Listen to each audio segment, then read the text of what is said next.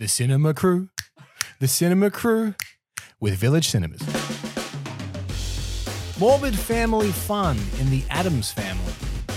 Have a good day at school, dear. Ah, this is a children's prison. This is Wednesday.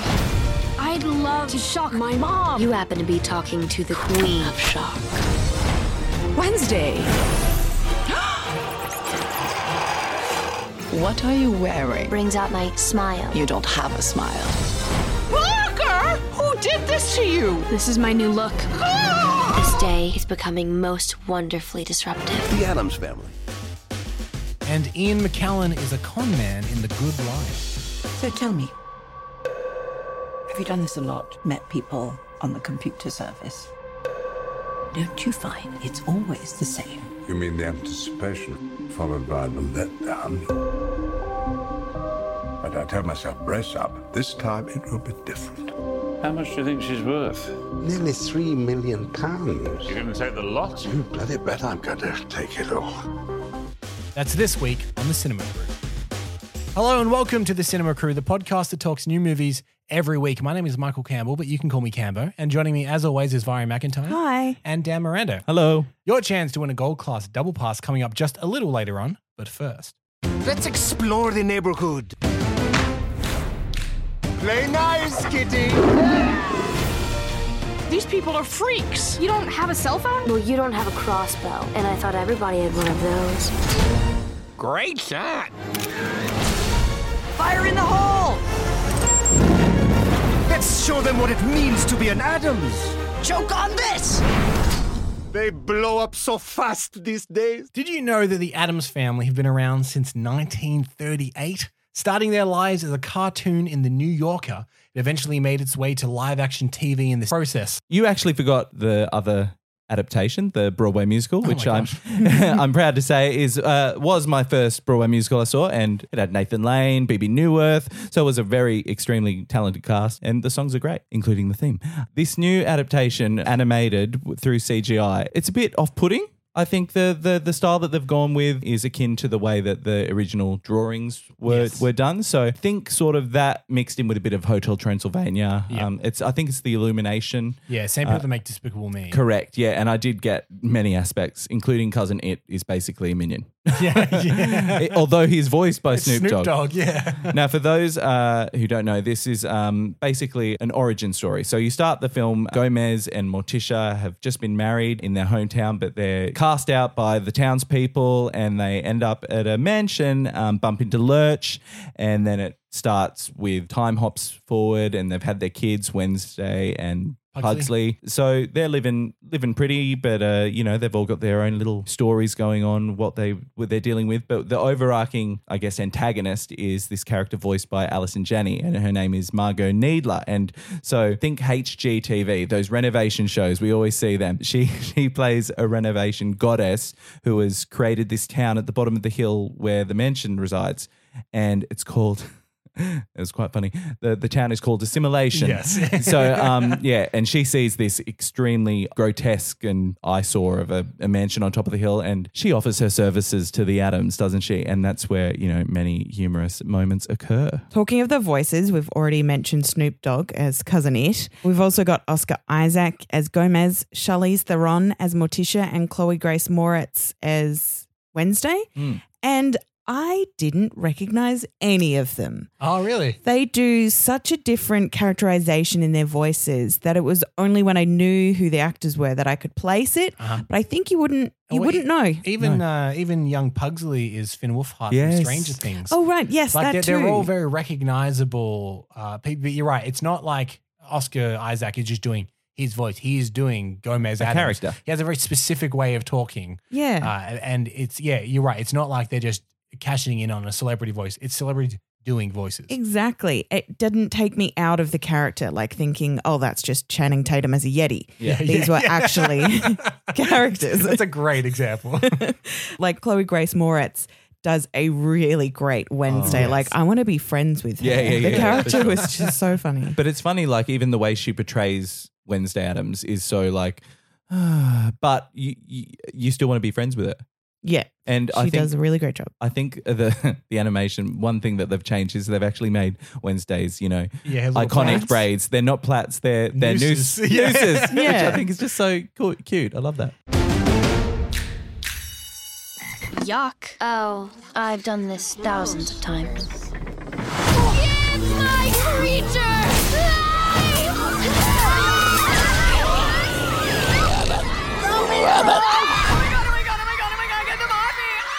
Totally awesome. The Addams family. Um, yeah, as you said, the the animation kind of creeps me out, and it might be reminiscent of the comics or the '60s show. There's a few elements of the '90s films as well, but yeah, they were just so unnatural, like so unnaturally thin or grotesque, and their eyes were quite bulgy. And I guess that's to make that you feel like they're creepy and kooky as they're supposed to be, Yeah. but it kind of just like threw me. I don't know, kids might like it, but the story was really good. Well, see, I, I felt that the story it kind of splinters in a few different directions, Hmm. and there's a couple of stories going at once. It actually reminded me. Secret Life of Pets too. Yes, thank Yes. you so much. I thought I was, I was doing No, with I a bit know. of this, Mm. where it was kind of all these different stories, and they do kind of come together at the end. Mm. But for a little bit of like the midpoint, it felt a little unfocused. Where I was like, where where is this going? Yeah. Oh, okay. That being said, ki- kids won't notice that. No. Like, eh, the kids will enjoy the creepy monsters and then the, the townspeople reacting to the Addams and Uncle Fester and all of that kind of stuff. But yeah, like just just narratively, I thought it it kind of splintered in the middle. And then it hmm. did come together at the end, but I thought even though it's only 85 minutes, you could have lost like 10 minutes of it. Yeah. Oh, okay. I felt that definitely in Secret Life of Pets too. That's what, But not so much my yeah. Okay. That was one of my grievances. But this one, I yeah, I didn't really find that because it's basically the two kids. Wednesday's got a storyline and Pugsley's got a storyline, and the adults are kind of in between. They have interactions with both of them, but it's the kids' journeys, and Yeah. because this is more of a kids' film. That's what they're going to be more interested in. It's not really about a Morticia or Gomez story. And that was kind of what disappointed me about this because even though the original show, the 60s, the 90s movies, they're family fun, I think adults could get more out of them than this iteration, where it, which is more aimed at kids. Yeah, It and I, plays I, very young. I do think there's like Illumination Studios now that they're kind of so successful with their Despicable Me films. This is an Illumination version of the Addams Family, Yeah. Mm. where the whole conceit of the '60s TV show was essentially at the time in the '60s there was like a set standard for sitcoms, which was a, a family. You got the you know the husband that works all day and the the housewife. That was like the standard. And the Addams Family took it and they twisted it in this odd way that it was that exact Yeah. dynamic, but morbid and gothic, and that was, Mm. was kind of like a satire of that. But Yeah. this doesn't really have any of that. It's got shooting rockets at each other and Yeah. quite kind of unbelievable things, which Illumination is very well known for. Yeah. Right. And that fit seemed weird to me. I thought the same thing about the Grinch, actually, the newest Grinch. Mm. It, it took something that you know and it did that Illumination twist, but it felt kind of foreign. Yeah. Yeah. I, I think um, I agree with you with the illumination aspect. I guess you could call it with the, like it's like Acme or like Looney Tunes in Yes, a way. yeah. So Mm. you know that aspect is not really you know what I think adults would be intrigued by. I think that's more for the kids, explosions, that Mm, sort yeah. of you know crazy stuff. But I actually really enjoyed the the comments that uh, Wednesday Addams makes about uh, Margaux Needler's face because I think that that sort of humor is you know what I think a lot of adults will appreciate. And I I laughed out loud more than I thought I would. Yeah, I was very amused by it. I I did have a good time, but it had sort of elements from films like Edward Scissorhands or Pleasantville, in which there's one family or one character that stands out from the idyllic American ideal home and family where everything is plastic and uniform and pretty. And the Addams family is a, a comment on that. They're a reaction to this idyllic lifestyle where they're different and they stand out and they're individuals. And that is this universal theme that, yeah, they're, they're showing it for younger kids. I would have liked a, a more adult version, which I, I guess they could still make. They could make a live action one, which is a bit more current. And it's not, I would say, it's not without its jokes that will go over the kids' heads. For instance, Yeah. Wednesday Addams at one point quotes Rorschach from the Watchmen comics, which is a reference to a 1980s comic book that kids are not going to understand. She says, I'm not locked up in here with you, you're locked up in here with me, which is a very famous comic book quote, which I think is designed just to get parents laugh. But I think it's so sparse through the movie that I don't know if it lands on that same way that like a Pixar movie will land with adults just as much as it'll land with the kids. The, the other thing I was slightly disappointed in, there's, there's an actress called Elsie Fisher. And at the start of this year, she was in a movie called Eighth Grade, which was probably my favorite movie of the year. And she's just this phenomenally talented young actress. And in this, she plays the friend of Wednesday Addams. And she's kind of, they don't do anything with her. It's, it's that thing of like having such a great talent that's in kind of a, a thankless role that always kind of breaks my heart a little Mm. bit. There's in fact a connection because she is one of the small daughters in Despicable Me. So she's always been in Illumination films. But I wish, knowing that she was one of the voices and seeing how great she was in eighth grade, I was really hoping her character would have more to it. More of a breakout Yeah, performance. yeah. So who do you think should see the Addams family? So yeah, as Vari mentioned, the overarching theme and message of the Addams family is to embrace our individualities and, you know, it has a social commentary on that. Obviously not hitting ourselves over the head with a, a baseball bat, maybe a, a rocket ship. But um, yeah, so I think it's it's for kids, but I think that there are a few moments that adults will enjoy as well. Yeah, this is a family film through and through. It'll be a good one for younger kids. Older kids like us will get a laugh out of it too.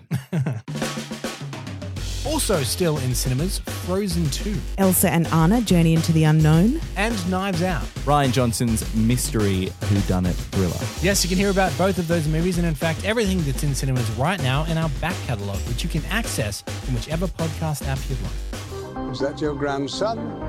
It's too soon to be getting so close to him.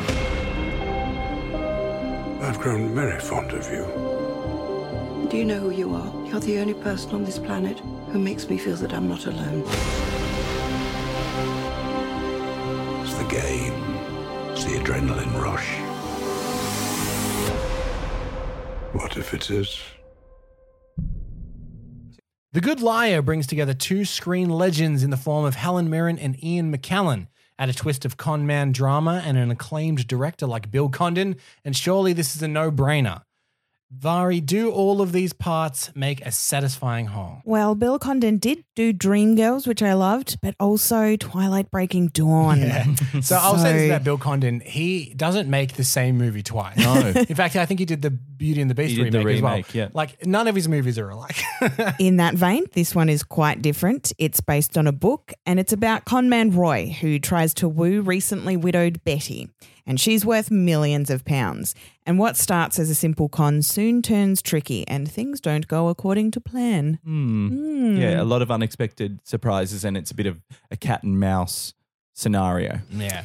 Yeah, this one I'm back and forth between. At the start, I'm it a little bit the same. Yeah. Hmm. There's divisive criticisms about it as well. And to begin with, it's quite a straightforward, simple drama. But then the ending forces you to recontextualize the whole hmm. plot. And some people are going to think it's a brilliant twist. I think some people are going to think it's unrealistic. Hmm. Yeah, I'm somewhere in the middle on Yeah. that. But even eh, when I heard the premise of this, because Bill Condon's done some kind of like whimsical movies as well, and I thought Ian McKellen, Helen Mirren, Bill Condon, Con Man, this will be kind of a, a, fun time. It's really dark. Yeah. Like I was surprised at how dark this movie got. Uh, it's rated MA. Like it's it's not for your average movie. Like it gets kind of twisted and a little bit violent and a Yeah? little bit. There's some and, like, violence it, in it there. really kind of threw me. I was like, Ian McKellen. well, I think interestingly, um, the trailer portrays it in such a way that it is quite, as you say, dark and highly dramatic. But I feel like when the moments are joyful and you've got your guard down as an audience member, you see mm. this sort of tango between Helen and Ian McKellen's performance, and it's sort of quite nice. And I think the the locales which they've shot this film make it quite beautiful. Yeah. Yeah, I like going along, their relationship was pretty straightforward for me. There weren't any twists and turns with that. Mm. And usually in a whodunit, like we were talking about last week with Knives Out, you want to know that there's something you can piece together. As an audience member, you feel like there's something to work out.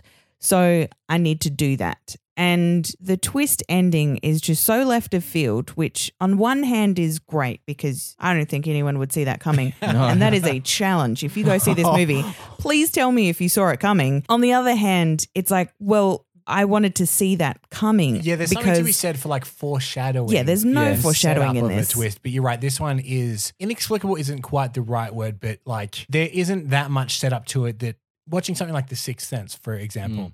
That twist is very well hinted at throughout the movie. So rewatching it, you go, "Oh, that's really Yeah. interesting now." But this movie doesn't so much have that. It's almost like going, haha, but then, and then it kind of changes track. You know, I like movies where at the end I would watch it again and with a new perspective. You can't watch this again with a new perspective. I don't know. Knowing what you know, watching it again wouldn't change anything. It would still be shocking. Yeah, there's no s- sort of sprinkles of information throughout to go, ah, Yeah. so that ties into. Mm.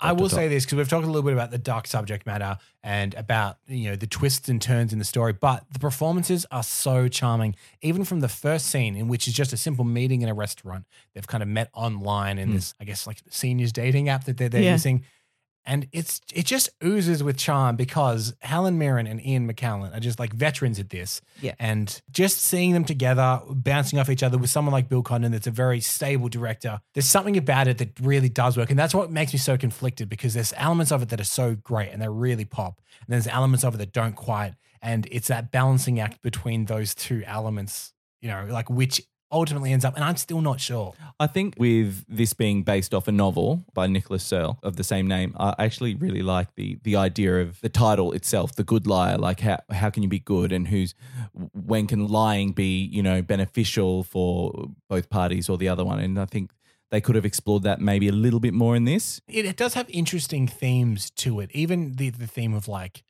there's a certain perspective that because Ian McKellen is older, people kind of don't see him, and he kind of gets away with a lot more. Yeah. But they never really go too deep into. And like, I would have liked a little more exploration into those as well. Yeah, maybe. I'm. I think British do crime dramas really well because on the one hand, you can have a character who's having tea and scones and be very, very proper, and then murder someone. Yes, yeah. and And weirdly, it's all good fun. weirdly, you still root for them. Yeah. in this, in this odd way. And I like, I, I do enjoy, in fact, a movie that can make you sympathize with a very unsympathetic character. Mm. Yeah. and I did find myself sympathizing with Ian McKellen, even though he is objectively the villain of the movie. He is a con man trying to rob a poor woman of all of her money. There was a weird bit where it's like, how, but how's he gonna do it? Yeah, yeah. yeah. and I think that it, it does take a bit of skill from the performer, from the screenwriter, from the director to actually mm. make you get into that mindset of sympathy with him. Yeah, and a lot of movies with more mature characters and actors will err on the side of being more sedate. And so having a, a thriller drama as intense as this with older characters is really different as well. They're not just, I don't know, going into death slowly and gracefully. They're still just people. They're regular people and characters and, and doing these things that normally you see younger people doing. It reminded me a little bit of a movie we, we reviewed weeks and weeks, months and months ago now, called King of Thieves with Michael Caine. Yeah. In which, when you compare it to something like Poms, which I've also talked about, it, it shows that even though these are older actors and older performers, there's still like an edge to it Yeah. that isn't afraid to be kind of a bit dark and a bit nasty. And I, I do like that there, even though, yeah, it's it's a more mature film and it's got an older cast, yeah, there's there's not a sedateness. It does Mm. still have an edge to it. So that that to its credit. Yeah. So who do you think should see The Good Liar? This is obviously for a more mature audience with the actors, but I think a wide range of people above teenager maybe will enjoy this as well. It's got really good cast, really great acting. If you can keep up and forgive the heavy exposition, it's really quite satisfying. Yeah, I think obviously Helen and Ian watching them, you know, they're clearly enjoying themselves immensely on screen. And I think you'll get joy from that. But like you say, if you can forgive the exposition, then you'll have a good time. Now, for your chance to win a gold class double pass, simply head to the Village Cinemas Facebook or Instagram page, look for the Cinema Crew post, and answer the question. Which Addams family member do you most relate to? I think I'm Uncle Fester. I just burst in when it's appropriate. Yeah, simply leave your comment with the hashtag the Cinema Crew for your chance to win. Next week, it must be the school holidays because there's a lot of kids' content. We've got family fun and firefighters in Playing with Fire. Lego got one, so Playmobil needs one too. It's the Playmobil movie. Fun with the pets of royalty in The Queen's Corgi. And for something a little bit different, horror with a Christmas twist in Black Christmas. Until next time, thank you, Vari. Thank you. Thank you, Dan. Thank you. My name is Cambo, and this is the Cinema Crew with Village Cinemas.